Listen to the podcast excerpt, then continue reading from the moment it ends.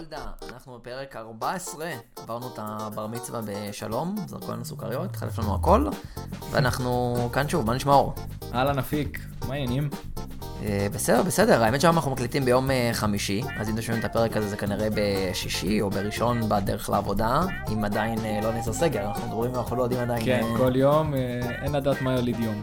נכון, אז היה לנו שבוע די קשוח, גם עכשיו שעה מאוחרת בלילה יחסית, לשם השבוע עמוס בעבודה, אז גם זה יהיה פרק קצר יותר, על הדרך נעשה ניסוי לראות איך זה פרק קצר יותר, אם אתם אוהבים יותר או אוהבים פחות. אז אנחנו חותכים את התרבות והספורט. בדיוק. אין יותר. ותרנו, אין תקציב, אין תקציב. רק שלא יצאו למחות. חילקנו כסף לאזרחים. אז אין כסף לתרבות וספורט. כן. אז בדיוק, חותכים את התרבות והספורט, וגם עוד איזה שינוי קטן שעשינו השבוע. התחלפנו, אורי יגיד מה יצבן אותו, ואני אגיד מה עשה לי את השבוע. אז יאללה, מתחילים.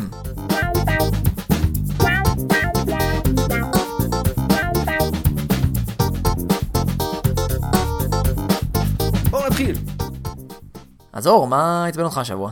טוב, אז מה שעצבן אותי השבוע זאת הפריצה לטוויטר, שמסתבר שפורצים באו וככה הצליחו לפרוץ כנראה ממישהו מבפנים, פרצו לחשבונות טוויטר מאוד ידועים של ברק אובמה ושל אילון מאסק, וכתבו שם, אני, זאת ההזדמנות שלכם על כל ביטקוין שתתנו לי, אני אחזיר לכם כפול. תנו לי אלף ביטקוין או אלף דולר, אני אחזיר לכם אלפיים. הציגו את זה נראה לי כתרומה לקהילה, לא? כן, כאילו, הקהילה, אתה יודע, כל האנשים בעצם. אם אתה רואה את הציון הזה... כן, אני מחזיר לנזקקים כפול. לא לנזקקים, אלא לכם. כן, סבבה. סבבה. ובעצם, כאילו, אתה יודע מה, אילון מאסק, אפשר אולי להגיד שהבן אדם הזה עוד יכול לצייץ משהו כזה, אבל אותי עצבן שבסופו של דבר הבנתי שהצליחו לגנוב שם משהו כמו מאה אלף דולר. ואנחנו בשנת אלפיים ועשרים, אנשים שמתחברים לטוויטר, בדרך כלל יודעים מה זה אינטרנט, יודעים מה זה... קצת רמה בסיסית של, לא יודע, סייבר, כאילו, צריכים להיות מאיזושהי יכולת פיקפוק. אני לא מאמין שאשכרה מאה אלף דולר אנשים הצליחו אה, ליפול בפח הזה, ולא לעשות אה, אחד ועוד אחד עם עצמם, ו, ולהגיד, היי, יש פה משהו מוזר. באמת, אנשים, תפעול, תפעילו עצמכם, טו פקטור אותנטיקיישן, טו אף איי, תיזהרו מהפריצות, אפילו שיקול דעת, זה לא הגיוני, זה ממש עצבן אותי. אפיק, מה עשה לך את השבוע? רגע, אבל אני חושד כאילו אתה מאלה שנתנו ביטקוין לפי איך שאתה מתעצבן. לא, לא, תשמע, אני, אני, מקב... אני בעמדה של המקבלים, יש שבע מאות וחמישים שקל על הראש, תן לי לקבל, אני לא נתן כלום. אה, תכף נדבר על זה. סבבה, אבל uh, תשמע, זה פשוט, הזי... זה פשוט הזוי, שאני... אתה רואה כזה ציוד, זה כמו שאני אגיד לך, את, שתשלחו לך מייל של עוקץ ניגרי, שלה אני בניגריה תקוע, אני צריך כסף, רק תטיס אותי לארץ ואני אתן לך מיליון דולר. מה, אתה תשלח לי כסף? שמע, זה עובד העוקצים האלה. אבל בטוויטר זה אוכלוסייה טיפה יותר... כן, כן. פחות עממית, נראה לי. אבל כן, האמת שזה מפתיע. אבל, אבל אגב, אני אגיד לך משהו בהקשר הזה, אני חושב שאם הפורצים באמת הצליחו לעשות את זה, טוב, הפרוץ לטוויטר, למלא חשבונות וזה וזה וזה וזה, אתה מגיע ל-מאה אלף דולר, תכלס. שמע, זה מרשים, זה מרשים, כן. אבל אני, אני לא עצבני על הפורצים בכלל. טוויטר צריכים להחזיר את הכסף למי שנגנב ממנו. אני עצבני על אנשים שראו דבר כזה ולא אמרו לעצמם, אין מתנות חינם. כי אין מתנות חינם, חוץ מ... טוב, תכף נגיע לזה גם. כן, אבל גם לא מהאנשים האלה. אני לא רואה את ביל גייטס קם הבוקר ומחלק כסף סתם. נכון. אבל כן, צודק. טוב, מה שעשה לי את השבוע זה טיק טוק. אופה. כן. בטח מכיר, מה קרה לך? אז היא נראה לי הרשת החברתית הכי חדשה מהמוכרות, כאילו גלגול שלישי אחרי פייסבוק ואינסטגרם, יש באמצע פינטרסט, כל מיני כאלה, אבל היא ככה השלישית הגדולה. תשמע, אני אתחיל עם זה שיש בה כמה בעיות, קודם כל יש בה הרבה בעיות הבטחה וכאלה, שאנחנו נעשה בקרוב פרק סייבר, אז אנחנו נדבר עליהם, אבל יש בה כל מיני פרצות ועניינים ואתגרים של ילדים, בלה בלה בלה, אבל עם כל הדבר הזה יש לה הרבה יתרונות, מנקודת מבט האישי שלי, עשיתי סרטון עם גל, ופתאום, אתה יודע, נכנסנו, יומיים אחרי נכנסתי לחשבון סתם, כאילו, כדי להסתכל על טיקטוקים, ואני רואה, אינבוקס שלי מפוצץ בלייקים, והתחילו לעקוב אחריך, פתאום יש לי חמישים עוקבים, והסרטון נצפה שישת אלפים פעמים, והיה לו מאה ועשרה לייקים. מה זה, הגעת לפוריו? כנראה. לפני זה היה לי ארבעה עוקבים, שזה החיות שלי, ואחרי זה נהיה לי חמישים עוקבים. אז uh, כנראה זה הגיע לאנשהו שזה עבר uh, ויראלית כזה, ואנשים שלחו אחד לשני וכאלה. Uh, ועל הדרך גיליתי, תשמע, אנשים, מי שמתחיל שם משהו ויראלי, זה לדעתי גאונות. את, אנשים לוקחים לך איזה חתיכת סאונד, עושים עליה חמש עשרה שניות וידאו, פתאום בכל העולם מחכים אותם, זה... זה מרשים, השאיפה היא, זה, זה השלב הבא, כאילו למצוא את החתכת סאונד הזאת, לצלם את החתכת וידאו ולהיות ההשראה לאנשים אחרים, ולא, כאילו שיעתיקו אותי, ולא שאני אעתיק. תשמע, זה נשמע לא פשוט, אבל סחטן. אבל זה די כיף אגב, כאילו אנחנו מצלמים אז פה שם כזה סרטונים, זה די נחמד. אז אולי כשנסיים להקליט, תראה לי ככה... נעשה את הטיקטוק של גולדה. כן, שנפרסם את הפודקאסט, מה קרה? נכון, נכון, רעיון טוב. אז אני ממליץ לכולם אבל לפתוח שם חשבון, ואפילו גם סתם לדפדף אם אתם לא רוצים לעלות. יש שם דברים מצחיקים, מעניינים. ותעקבו אחרי אפיק, כמובן. זה, כן, זה בהמשך. טוב, בואו נעבור לנושא המרכזי שלנו. או. ובאופן לא מפתיע, אנחנו שוב נדבר על הקורונה, אבל מזווית אחרת. לא על החולים שמה חולים, אלא דווקא על צעדי הממשלה שנעשים, לא נעשים... תשמע, נהיה קצת אקשני, על מה לדבר. עד עכשיו קורונה, זה היה כמה חולים, כמה חולים. נכון. באמת, יש פה התפתחויות. נכון, יש פה התפתחויות. אני יכול להגיד לך שהרבה חברים שלי, בגלל מי שאני, בגלל שאני מצביע למי שכרגע בשלטון, אז הרבה חברים שלי באים אליי עכשיו, אומרים לי, אה, תראה איזה החלטות פגרות, תראה פה, תראה שם. מה דעתך על זה, מה, מה פה, מה שם, ו... משוכנע שאתה לא התיישרת בקו אחד עם ההחלטות האלה, וגם אני, כמו המאזינים, סקרן מאוד לשמוע מה, מה שיש לך להגיד, אלא אם תפתיע אותי. אז, אז לא, אז יש לי, יש לי כמה, אני אנסה לחלק את זה. בוא, בוא נתחיל קודם כל מהדבר הנראה לי הכי גדול, שזה בעצם העניין של החלוקת כסף לאזרחים. בלי הבחנה. בלי הבחנה. שבע מאות וחמישים שקל לרווקים, ל, כאילו למשפחות, לא, לא יודע, לאנשים ללא ילדים, בקיצור. ו... אלפיים שקל למשפחה עם ילד אחד, אלפיים וחמש מאות שני ילדים, שלושת אלפים לשלושה ילדים. כן, כן, אז א', הדבר הזה, ראיתי כבר כל מיני ציוצים שכתבים כלכלים וכאלה, שהתוכנית הזאת הולכת לעלות שישה מיליארד שקל, ואז ראיתי גם שעשו השוואות עם מה היה אפשר לעשות עם השישה מיליארד שקל האלה, ותקשיב, זה דברים מטורפים, באמת, אתה רואה כאילו, היה אפשר להוריד אחוז מע"מ. כן? מטורף. למה לא? מטורף. היה אפשר לשנות כל מערכת הבריאות מקצה לקצה, כאילו, להכפיל את תקציב הרווחה. אתה אומר, זה דברים ישרסתי מהדבר הזה, וזה כאב לב, אבל מעבר לדבר הזה, אז פה אני אתייחס לדעות שלי וזה, אז אני אגיד ש... תשמע, אני מרגיש עכשיו כמו הבוחרים של גנץ. ככה אני מתאר את זה. אני מרגיש שרימו אותי. אני מרגיש שאני... תשמע, אחת הסיבות שאני אחרי נתניהו והליכוד וזה, זה בעיקר בסיבות כלכליות. גם, גם מדיניות, אבל מדיניות אני יודעת שכלום לא יזוז פה בכל מקרה. ואני... גילוי נאות, חיידק הפוליטיקה הוא מגיל קטן אצלי, ואני זוכר כשבתור ילד, שלוש עשרה ארבע עשרה, שרואה ערוץ הכנסת ומקשיב לרעיונות בגלי צהל, הייתי שומע את שר האוצר בנימין נתניהו, ובזמנו גם גיבשתי פחות או יותר את הדעות הכלכליות שלי. עכשיו... יש רעיון מפורסם, שאני מפורסם בשבילי, כן, לא יודע אם בשביל כולם, אבל ששלי יחימוביץ' בתור מראיינת, מראיינת את ביבי נתניהו בתור שר אוצר, והיא אומרת לו, זה בדיוק היה שהוא קיצץ את קצבאות הילדים, והיא אומרת לו, מה, איך אתה תגיד למשפחות לא, לא, לא לפרנס את הילדים שלהם וזה? ואז הוא אומר לה, אני לא אגיד להם לא לפרנס את הילדים שלהם, אני אגיד להם לא להביא ילדים אם הם לא מסוגלים כלכלית. ושלי יחימוביץ' מזדעזעת בשידור ויוצאת עליו, ו... באמת, קטע, אני אשמיע לך אחר כך, זה קטע לדעתי לפנתיאון, שגם ממש מדגיש את ההבדלים בתפיסות ביניהם, ואז אני הלכתי והצבעתי לתפיסה הקפיטליסטית, שאומרת, אתה רוצה ילדים תעבוד, אתה רוצה לחיות תעבוד, אנחנו לא נותנים לך כלום בחינם, ובום, פצצה לפנים, כאילו המדינה מחלקת כסף. אז לדעתי זה שערורייתי. תשמע, למרות שזה לא ממש סוציאלי, כאילו, זה כן משהו סוציאלי. זה קומוניסטי. אבל... אם זה היה קומוניסטי, אז נראה לי שהיו מחלקים, כאילו אני נוטה להאמין שבגישה יותר סוציאליסטית כן היו עושים את זה עם איזושהי הבחנה, היו מחזקים את החלשים ולא נותנים לכולם בצורה אחידה. כי אין בזה שום היגיון. נכון, אז אפילו יותר דבילי מסוציאליזם רגיל. אוקיי. אבל, אבל בקיצור, אז א' לדעתי זה גרוע, ואז זה מה שבאתי להגיד. אני אומר, אם כבר החלטתם שאתם מחלקים כסף לאנשים, תעשו את זה בצורה חכמה יותר, יעילה יותר. ראיתי כבר שיש כל מיני... מרידות נקרא את זה עם מרכאות של לתרום את הכסף. אבל, אבל למה? רגע, תכף נדבר על העניין הזה, אבל בואו נחזור שלב אחד אחורה. למה? למה? למה עכשיו לחלק כסף?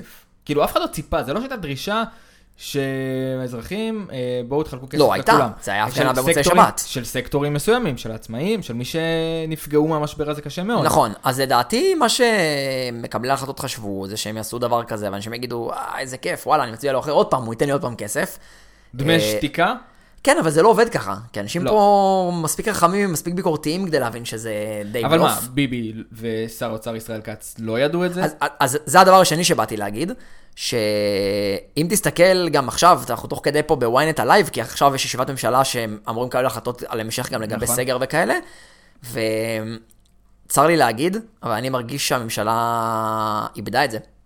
באמת, אני חושב שזה זה גם נראה לי בשבועות האחרונים, זה נראה שכאילו ביבי בכלל לא רוצה להיות שם, באמת. זה פעם היה לו מין לט כזה שהוא מדבר, והמון תשוקה, והיום נראה שהוא בעיקר תשוש ועייף, שאני יכול להבין את זה, כי הוא כנראה לא ישן הרבה בלילות בתקופה הזאת. שמה, אבל... יש מהלך אחד של ביבי דווקא מהשבוע האחרון שאני כן מאוד אוהב, וזה שהוא הרים טלפון לברסי. ואמר לו, בוא תהיה א' הגיבור, קורונה. בוא תהיה הגיבור שאנחנו צריכים. כן, בוא תהיה א' קורונה. אז זהו, אז שאלה אם זה בוא תהיה הגיבור, או בוא תהיה זה שנאשים אותו במידה וזה לא יצליח.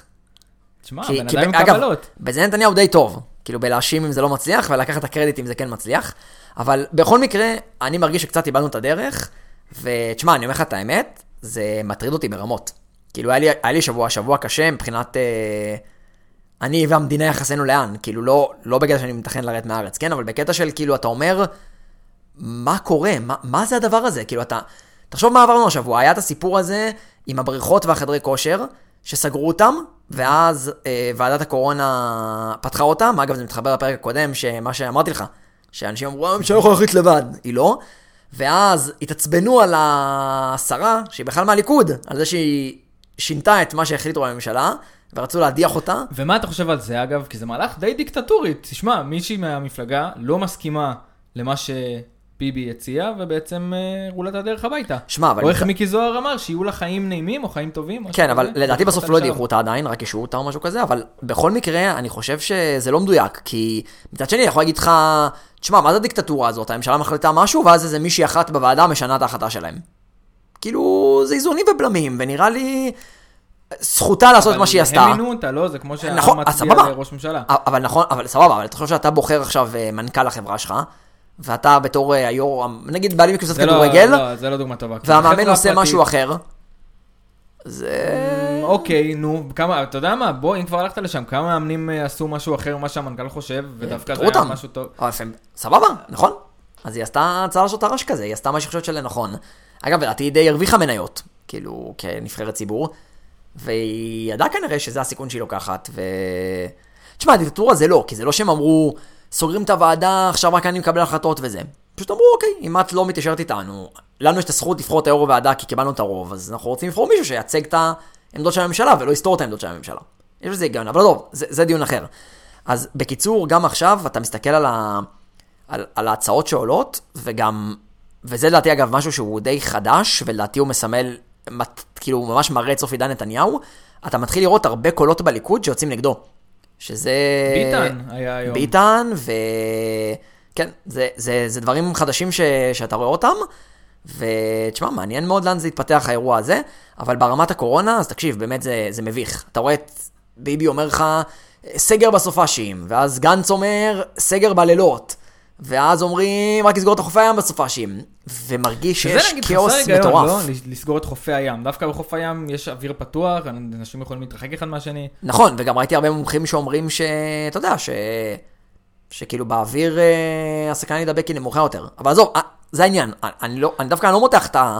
את הביקורת שכאן על ההחלטות עצמם, זה נדבר ברי שיהיו החלטות, אבל יותר, בדיוק, בדיוק, אפילו הייתי, אני נגיד, גם אנשים שמכירים אותי יודעים, אני נגד סגר, אני אומר, לא אכפת לי, שיהיה מלא חולים, עד עשו סגר, ואני מקצין, כן? אבל אני מאוד מאוד נגד סגר, אבל עדיין הייתי מעדיף שיבוא מחר או בוקר, במוצאי שבת, נתניהו לזה, יגיד, חבר'ה, סגר חודש, נדבר באמצע אוגוסט, נראה מה המצב. הייתי מעדיף את זה, שנייה, מאשר ה... החוסר החלטיות הזאת. אני לא מסכים איתך, כי אני חושב שלהגיד עכשיו סגר לחודש, אנשים פה ישרפו, ישרפו את המדינה נראה לי, ומה שראינו במוצא שבת זה, זאת הייתה רק ההתחלה, אבל כן, יש פה התנהלות מאוד מאוד בעייתית. למה? אבל, אבל אם יגידו, אם יגידו עושים סגר לחודש, ואת השש מיליארד שמחלקים חינם לאזרחים, עושים באמת איזושהי, איזשהו מודלים כאלה, ואומרים, אוקיי, אולמות אירועים נפגעו ככה, זה נפגע ככה. זה עדיין יהיה כסף קטן. גם ה-אלפיים שלושת אלפים שקל האלה למשפחה, בשביל העסקים, לדעתי, זה אפילו לא מחסה להם את הסחירות, זה כאילו ממש כסף קטן, ו... אבל זה... הם מציגים את זה שזה בנוסף לתוכנית הכלכלית. אבל אתה יודע מה, העניין הזה של סגר, אותי מטריף לחשוב אחורה. הרי היינו במצב של סגר. היינו במצב של סגר, והיציאה מהסגר הייתה די הדרגתית. זאת אומרת, עסקים פתחו עם תו סגול, מסעדות היו צריכים לשים, לשים את ההפרדה, אירועים היו רק עד מאתיים וחמישים איש, לא, לא פתחו פה את הכל בבת אחת. אבל ומה... כן, כן ו... ו... זה, ו... זה על הנייר. ומה, בדיוק, ומה קיבלנו... אתה לא זוכר שבמאי אנשים הסתובבו פה בלי מסכות? נכון, ומה קיבלנו?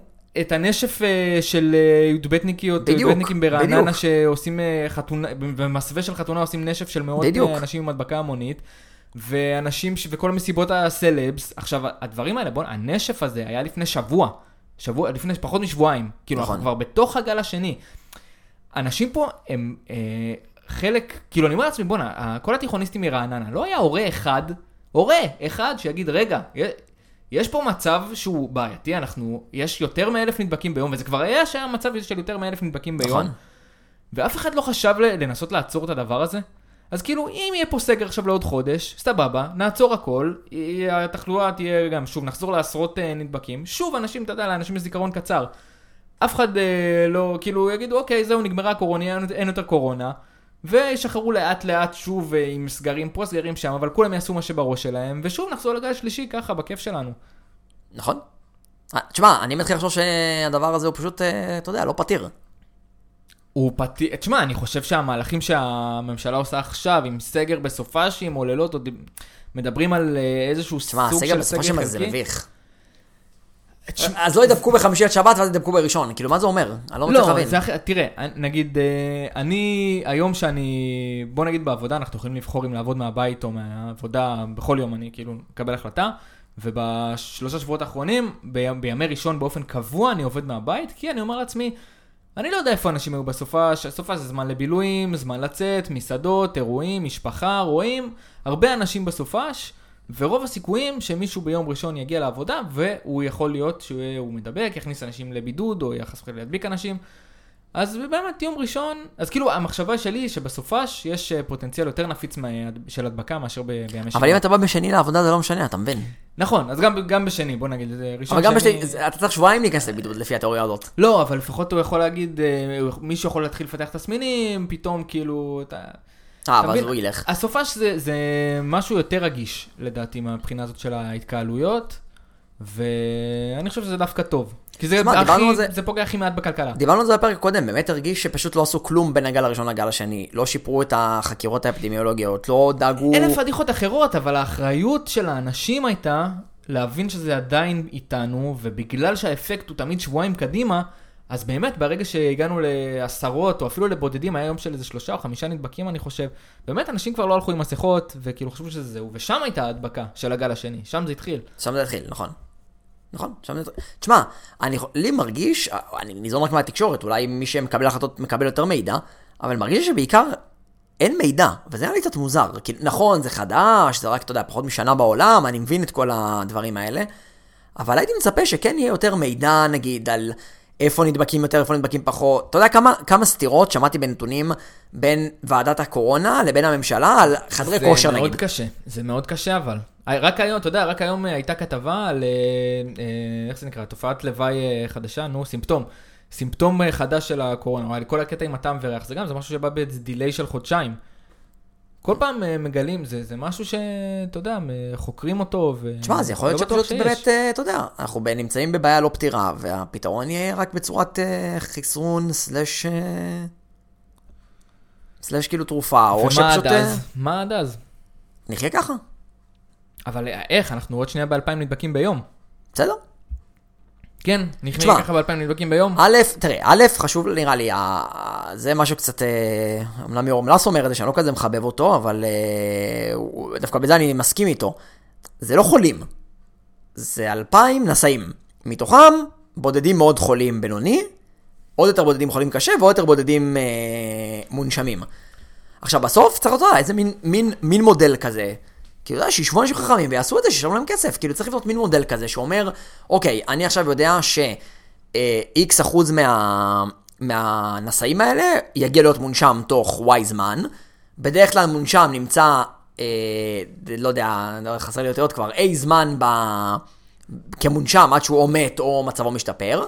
ואז לנסות להבין האם האם בשלב נגיע למצב שיהיו יותר מונשמים מכמות מכונות הנשמה, או נו, אז בשלוש מילים זה נקרא לשטח את העקומה. זה מה שהם מנסים לעשות. אבל לא בטוח שצריך לשטח את העקומה, אתה מבין?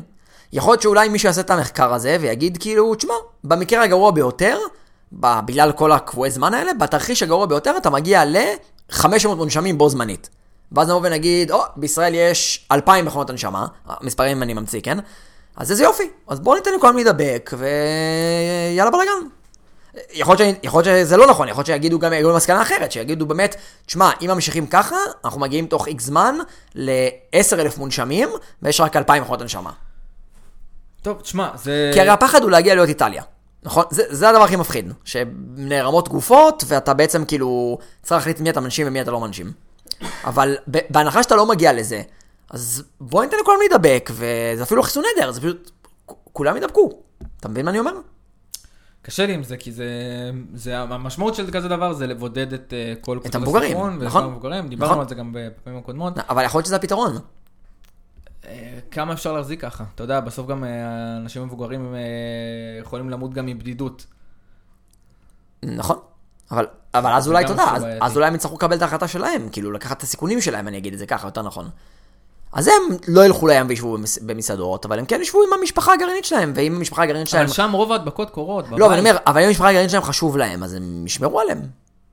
כן, אבל זה קשה. זה קשה. לא, לא, זה, אני מסכים. זה, זה קשה מאוד, אבל אני פשוט אומר, אני לא יודע אם יש פתרון טוב יותר. כאילו, תשמע, גם נגיד ההצעות שנפתלי בנט הציעה, אתה יודע,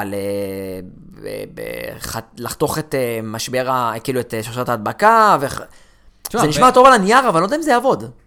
נכון, אבל שווה לנסות, זה בטוח. כתב היום פוסט uh, חריף מאוד, uh, הוא אומר על ביבי ועל uh, גנץ, השתגעתם, מה אתם עושים עם החלוקה, uh, עם ה, סליחה, עם הסגר, עם העניין הזה שהוא, uh, מבחינתו אין, אין שום היגיון בלעשות סגר, כי הכלכלה היא באמת uh, במקום הראשון.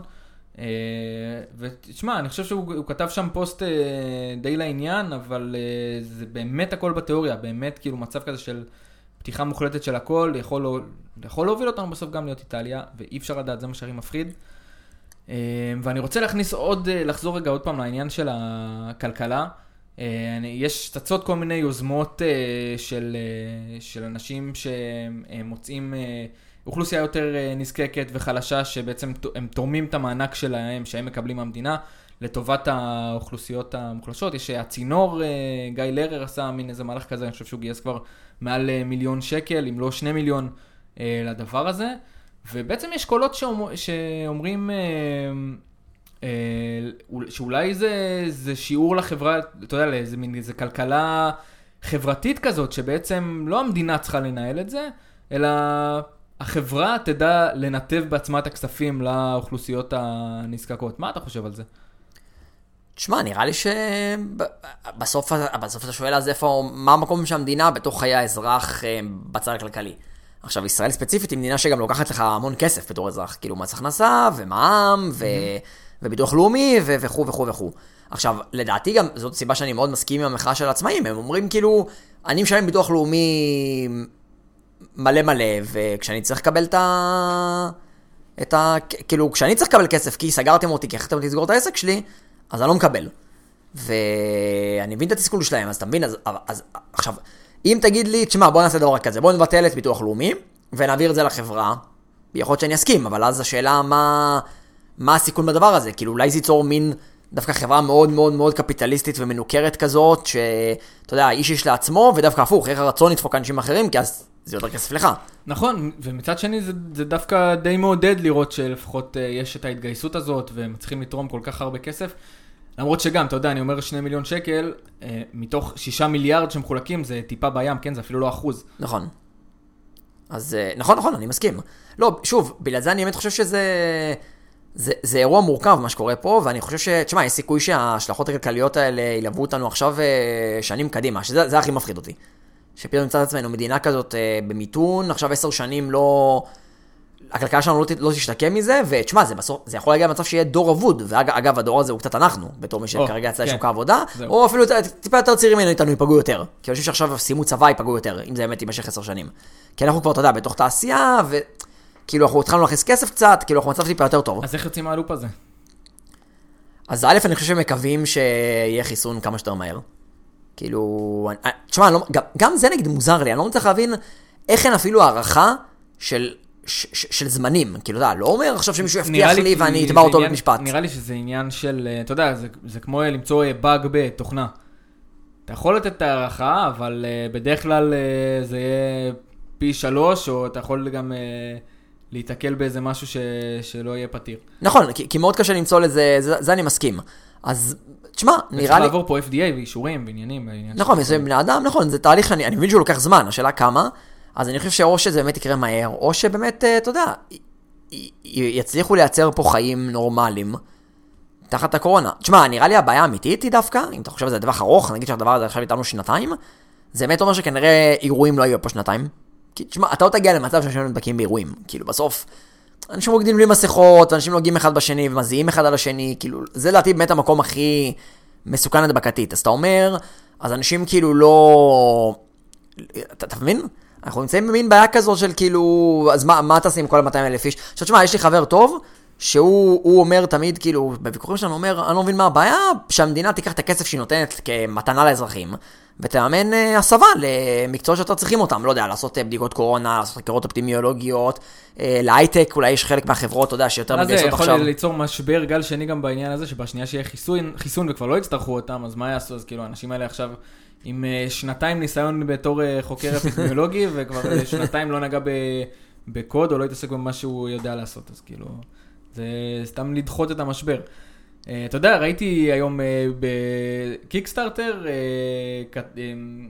מין איזה, כמו חליפת אסטרונאוט, רק של הראש, מהחזה כזה לראש, עם פילטר, כמו איזה מסכת אבח מודרנית, משהו לביש, שפשוט אתה יכול, זה מיועד לטיסות בעיקרון, אתה שם את זה עליך לכמה שעות, זה נותן לך איזה סירקולציה של אוויר... פנימית. כן, נקי מווירוסים, ואתה כאילו אמור לה, יכול להעביר ככה טיסה. וואלה, אולי אה, ככה עושים, יעשו אירוע, יעשו חתונה, יממנו, אה, זה לא זול, אני חושב שדיברו על זה מאתיים וחמישים דולר לחתיכה, אבל אה, לחלק לאנשים כאלה, תשמע, זה עובר אירוע. תעודת הר... ביטוח, שאף אחד לא נדבק. באיזשהו מקום הרבה יותר מפחיד אותי, שנקום איזה יום בבוקר, ונגלה כזה, לא יודע, יגידו, תשמעו, אי אפשר למצוא איזה חיסון, כי זה לא יודע, יד היד הדברים הרפואיים שאני לא מבין מהם כלום, mm-hmm. ואז... אנחנו נחיה בעולם שהוא ככה. תשמע, זה, זה הדבר שהכי מפחיד אותי. שכאילו תחשוב שיהיה לנו ילדים, ואז הם יראו סרט מלפני שנת אלפיים ועשרים, והם יראו כזה נגד אנשים באצטדיון, והם יגידו, מה? ככה אנשים חיו פעם, כל כך הרבה אנשים באצטדיון? כאילו כל מיני דברים כאלה, או הם יראו, אתה יודע, אנשים מתחבקים נגיד שזה, ויגידו, מה? אנשים ככה נגעו אחד לשני, לפני שהם שוטפים ידיים? וזה נגיד מה שמאוד מאוד מפחיד אותי. תקשיב, זה ברמה של כאילו... אני מקווה שאני אגיע לשם. תשמע, מה שמעודד זה שעובדתי, אתה יודע, היה את המוות השחור ואת המגפה והשפעת הספרדית, כאילו היה בהיסטוריה דברים כאלה, ובסוף כן הצלחנו לחזור למצב של נורמליזציה. חשבתי על כמה ברי מזל היינו שהסארס נעצר קיץ אחד מעצמו אחרי איזה כמה חודשים, רק שהוא היה בכלל במזרח ולא הגיע. נכון, ותשמע, גם השפעת הספרדית נעלמה מעצמה, אומנם לקחה איזה שלוש שנים, אבל כאילו רק שנה אחת הייתה קשה, אגב, ששאר הזמן היה יחסית קל, ותשמע, אולי גם פה אחרי שנה, אתה יודע, נגיע למרץ הבא ונגלה שהקורונה נבלמת. מעניין מה, מתי הדברים האלה השתרשו כהרגלים באמת, הריחוק החברתי, לא להתקהל, אם נניח באמת זה יישאר איתנו פה לעוד איזה שלוש ארבע חמש שנים. נכון, מה נקרא לזה כך, כן. ואז כאילו מה יקרה אחרי? אחרי, בדיוק, אם אנשים יחזרו מהר זה. תשמע, הגל הראשון ספציפית הוכיח שאנשים חזרו מאוד מהר לחום והאהבה נקרא לזה, לא יודע, כאילו לא לשמור ריחוק חברתי. כן, טוב, אבל זה גם אחרי סגר, זה שונה. גם מעט זמן, גם כן, זה גם היה כאיזה חודשיים בסוף, זה לא היה שנתיים. זה אפקט אחר. תשמע, עוד נקודה מעניינת לדעתי בהקשר הזה של הקורונה ולאן זה לוקח אותנו, זה בעצם באמת מה יהיה, כאילו, אני אנסח את זה מחדש, יצא לי לחשוב לא מזמן על זה ש... תחשוב שכמעט ו... אין לך סיכוי לחיות בעולם הזה, בהנחה שאתה חי, לא, תשעים שנה נגיד, כאילו, לא, ממוצע כזה. בלי שתחווה זה משהו כזה ממש ממש מבאס ברמה גלובלית. כאילו בדיוק יצא לחשוב שנגיד... מלחמת עולם? כן, בדיוק, נגיד סבא וסבתא שלנו, אז היו במלחמת העולם. ההורים שלנו, אז, לא יודע, נגיד מסתכל על ישראל, אז כזה לא, מלחמת יום כיפור, או, או עכשיו נגיד עם הקורונה גם איתנו.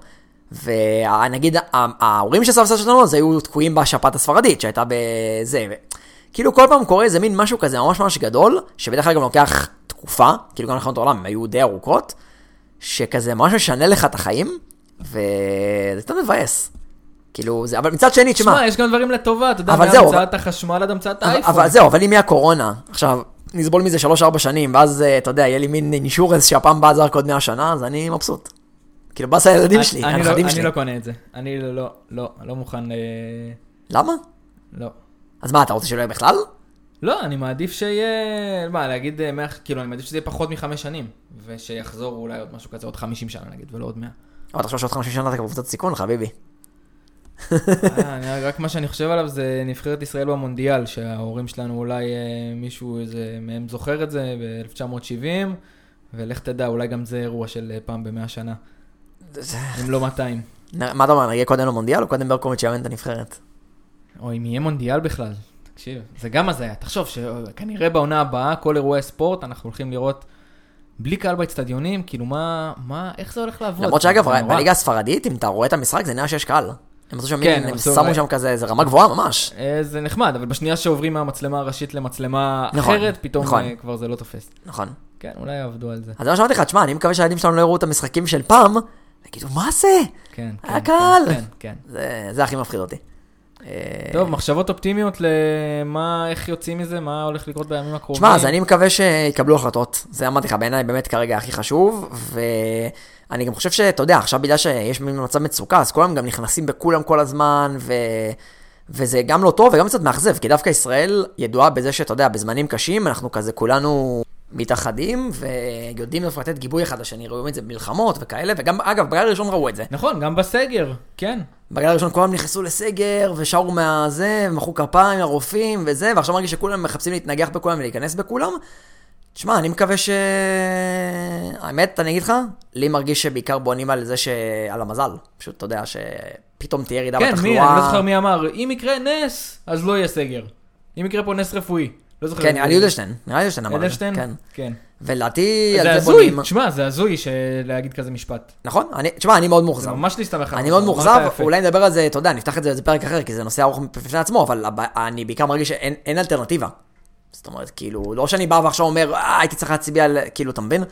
אבל, תשמע, המצב, לדעתי, מסורבל, אבל יחד עם זאת, זה הנימה האופטימית שלי, לדעתי הוא לא כזה קשה, כי בסוף באמת החולים קשים עולה, אבל עולה מאוד מאוד לאט, המונשמים עולה מאוד מאוד לאט, אני אומר, בואו לא נתמנת ראשנו בחול ונגיד, לא נגיע לשם, אבל, אתה יודע, אני אומר, כאילו, במקרה הכי גרוע, באמת אפשר לעשות שוב סגר, ואתה יודע, המקסימום נפתור את זה שוב עם כסף, לא יודע, כאילו, ואני מקווה באמת שזה לא יכניס לנו לאיזה מין בור כלכלי מאוד מאוד גדול, כי גם צריך לזכור שבניגוד לנגד מלחמות וכאלה, שזה אנחנו כרגע במשבר, ואז הולכים לארצות הברית ומבקשים כסף, פה כולם במשבר, אף אחד לא ייתן לך כסף.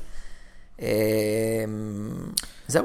תשמע, אני מקווה שלא נצטרך להגיע לא לסגר מלא וגם לא לעוד פתרונות כספיים, אני מקווה, הנקודה האופטימית שלי מכל המצב הזה, היא שככל שהזמן עובר עוד חודש ועוד חודש, באמת התודעה של אנחנו חיים עם קורונה מחלחלת לנו, אני חושב, לאט לאט לכולם, ונותר לי לקוות, לקוות שאם באמת הגל הזה ייפסק, אז נהיה מספיק חכמים ועם מספיק זיכרון איכשהו, למרות שאני, קשה לי באמת להאמין, כי באמת אני חושב שלאנשים יש זיכרון קצר, אבל כששוב המספרים ירדו, אני מקווה שנוכל להיות בתודעה הזאת של הקורונה איתנו, ולא להגיד אין קורונה. זאת אומרת, ככל, הפואנט היא שככל שהזמן עובר, אנחנו מתרגלים לזה, ואני מקווה שזה ישפר את נקודת המוצא שלנו בפעם הבאה, כשיהיה גל נוסף. אני מסכים, אז יאללה, שמרו על הכללים, שמרו על עצמכם, ונקווה ששבוע הבא ניפגש פיזית, ולא מרחוק. כן, אה? וואו, וואו. טוב. זהו, שיהיה אחלה סופה, שפעם זה באמת סופה, שמיתי. שישי. אחלה שבת.